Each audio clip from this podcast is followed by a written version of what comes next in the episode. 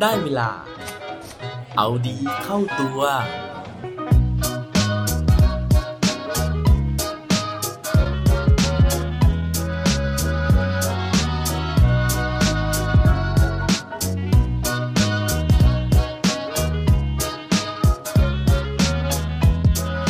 ุณอยากมีชีวิตแบบสำเร็จรูปไหมครับ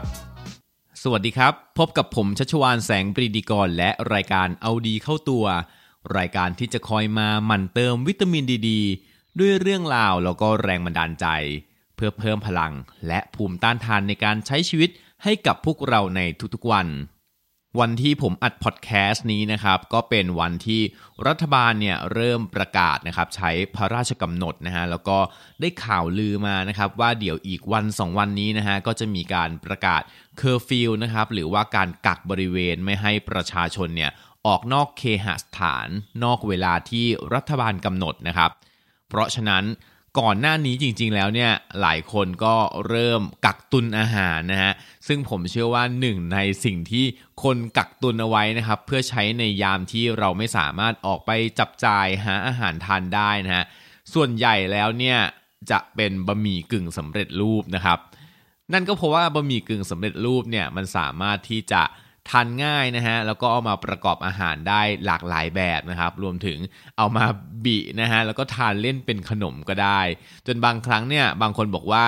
จริง ๆ แล้วตอนนี้โควิด -19 อาจจะไม่น่ากลัวแล้ว แต่ว่าถ้าเกิดว่ากักตัวอยู่นานๆนะฮะสิ่งที่น่ากลัวเนี่ยอาจจะเป็นโรคอาการไตวายนะครับจากการที่ผงชูรสเนี่ยมันล้นในร่างกายเกินไป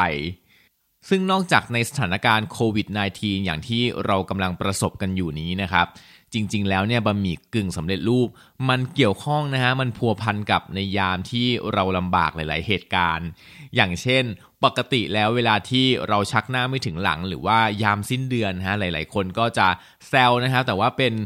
เป็นการแซวที่ผสมผสานความจริงนะฮะว่าเราเนี่ยไม่มีเงินจะไปซื้อข้าวก็ต้องทานบะหมี่กึ่งสำเร็จรูป รวมถึงบะหมี่กึ่งสำเร็จรูปมันยังเป็น ดัชนีชี้วัดเรื่องของเศรษฐกิจด้วย ซึ่งเขาบอกว่าถ้าเกิดเมื่อไหร่ก็ตามที่เศรษฐกิจเนี่ยมันตกต่ำยอดขายบะหมี่กึ่งสำเร็จรูปเนี่ยมันก็จะดีขึ้นดีขึ้น เพราะว่าคนไม่มีเงินจับจ่ายนะฮะก็จะต้องประหยัดและบะหมี่กึ่งสำเร็จรูปก็เป็นความอร่อยราคาย่อมเยาวนะฮะที่เราเนี่ยจะเลือกเป็นอันดับแรก ๆ เวลาที่เราจะต้องประหยัดเลย แต่รู้ไหมครับว่า จริงๆ แล้วกว่าที่บะหมี่กึ่งสำเร็จรูปจะเกิดขึ้นมาได้ฮะมันเกิดขึ้นมาด้วยความลำบากของผู้คิดค้นเหมือนกัน แต่ว่าก่อนที่เราจะไปติดตามจุดกำเนิดของบะหมี่กึ่งสำเร็จรูป เราลองมาเดากันเล่นๆดีไหมฮะว่าบะหมี่กึ่งสำเร็จรูปซองแรกของโลกเนี่ยมันเกิดขึ้นที่ประเทศไหน และยี่ห้ออะไรครับ อ่าวันนี้ให้เวลาในการเดาเยอะหน่อยนะฮะแต่ว่าเพื่อไม่ให้เป็นการเสียเวลาผมขออนุญาตเฉลยเลยแล้วกันนะครับว่าบะหมี่กึ่งสำเร็จรูปยี่ห้อแรกนะฮะนั่นก็คือยี่ห้อ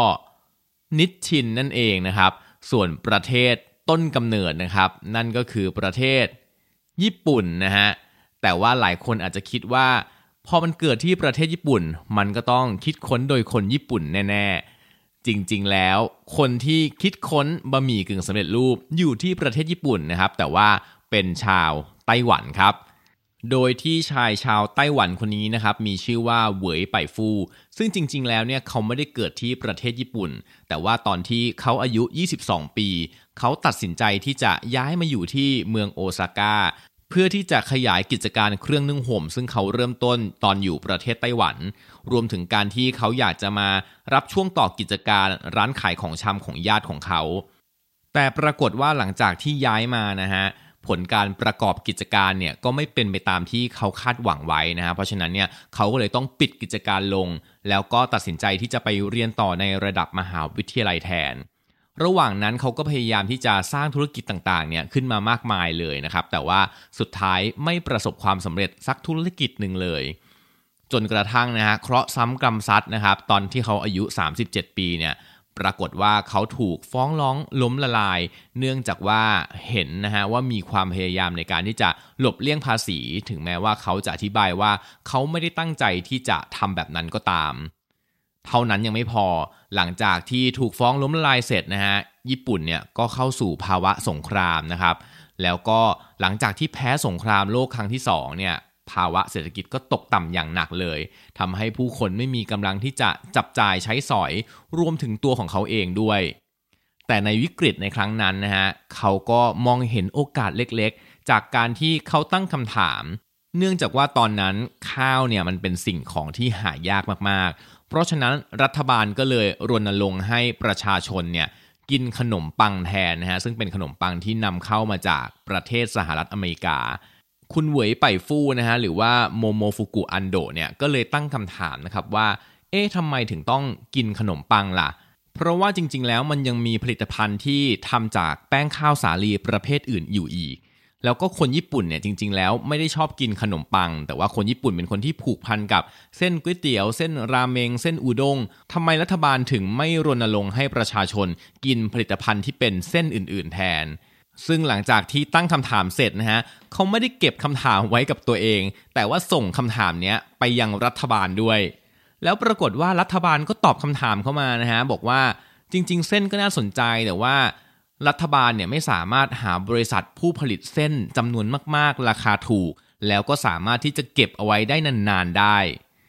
ว่าแล้วนะเขาก็เลยบอกว่า เออ งั้นทำไมเขาถึงไม่ทำล่ะ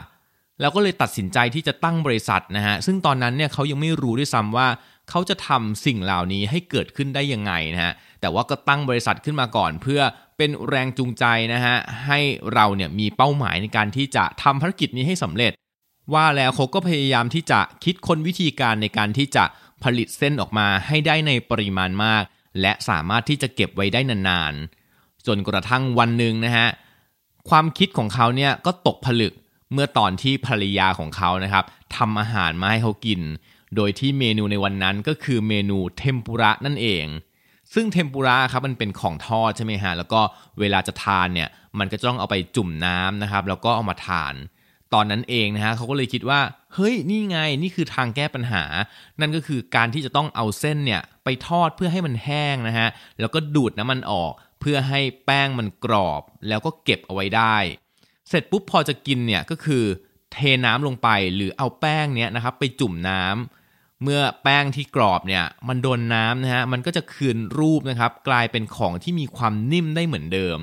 หลังจากนั้นเขาก็เอาผลิตภัณฑ์ที่ทำได้นะฮะไปให้เพื่อนบ้านนะครับไปให้คนในครอบครัวทาน จนในที่สุดมั่นใจแล้วนะฮะว่าผลิตภัณฑ์ของเขาเนี่ยอร่อย ก็เลยตัดสินใจที่จะวางขายนะครับ โดยรสชาติแรกที่วางขายเนี่ยก็คือรสไก่นั่นเอง ด้วยความเชื่อที่ว่าหนึ่งคือไก่เนี่ยมันเป็น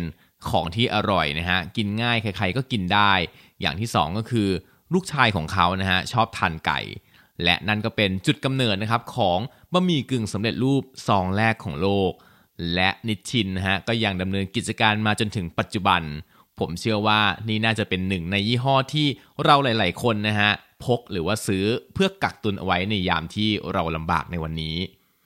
และนั่นก็เป็นเรื่องราวของบะหมี่กึ่งสำเร็จรูปนะฮะที่กว่าจะเกิดขึ้นได้นะฮะมันไม่ได้แพ็คมาด้วยความสำเร็จตั้งแต่แรก แต่ว่ามันเกิดขึ้นมาจากความลำบาก มันเกิดขึ้นมาจากวิกฤต แต่ว่าผู้ผลิตนะฮะหรือว่าผู้คิดค้นอย่างโมโมฟุกุอันโดเนี่ยไม่ได้ยอมแพ้นะครับต่อวิกฤตต่อโชคชะตาของตัวเอง แต่ว่าพยายามตั้งคำถามกับสิ่งที่เกิดขึ้น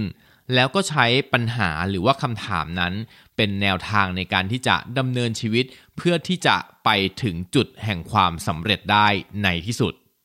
หวังว่าเรื่องราวในวันนี้นะฮะจะเป็นแรงบันดาลใจให้กับทุกๆคนที่เผชิญปัญหาอยู่นะครับ เมื่อมีปัญหานะฮะย่อมมีทางออกและอาจจะเป็นทางออกไปสู่แสงสว่างที่ดีกว่าเดิมก็ได้ครับ และปิดท้ายวันนี้ด้วยโคดดีโคดโดนอีกเช่นเคย เขาบอกไว้ว่า sometimes happiness knocks you with chicken balls mixed in soy noodles บางครั้งความสุขก็เกิดขึ้นได้ง่าย ๆ แค่มีไก่ แล้วใส่ในเส้นก๋วยเตี๋ยวครับ อย่าลืมกลับมาเอาดีเข้าตัวกันได้ทุกวันจันทร์พุธศุกร์พร้อมกด subscribe ในทุกช่องทางที่คุณฟัง รวมถึงกดไลค์กดแชร์เพื่อแบ่งปันเรื่องราวดีๆ ให้กับเพื่อนๆของคุณผ่านทุกช่องทางโซเชียลมีเดียสุดท้ายนี้ขอให้วันนี้เป็นวันดีๆของพวกเราทุกคน สวัสดีครับ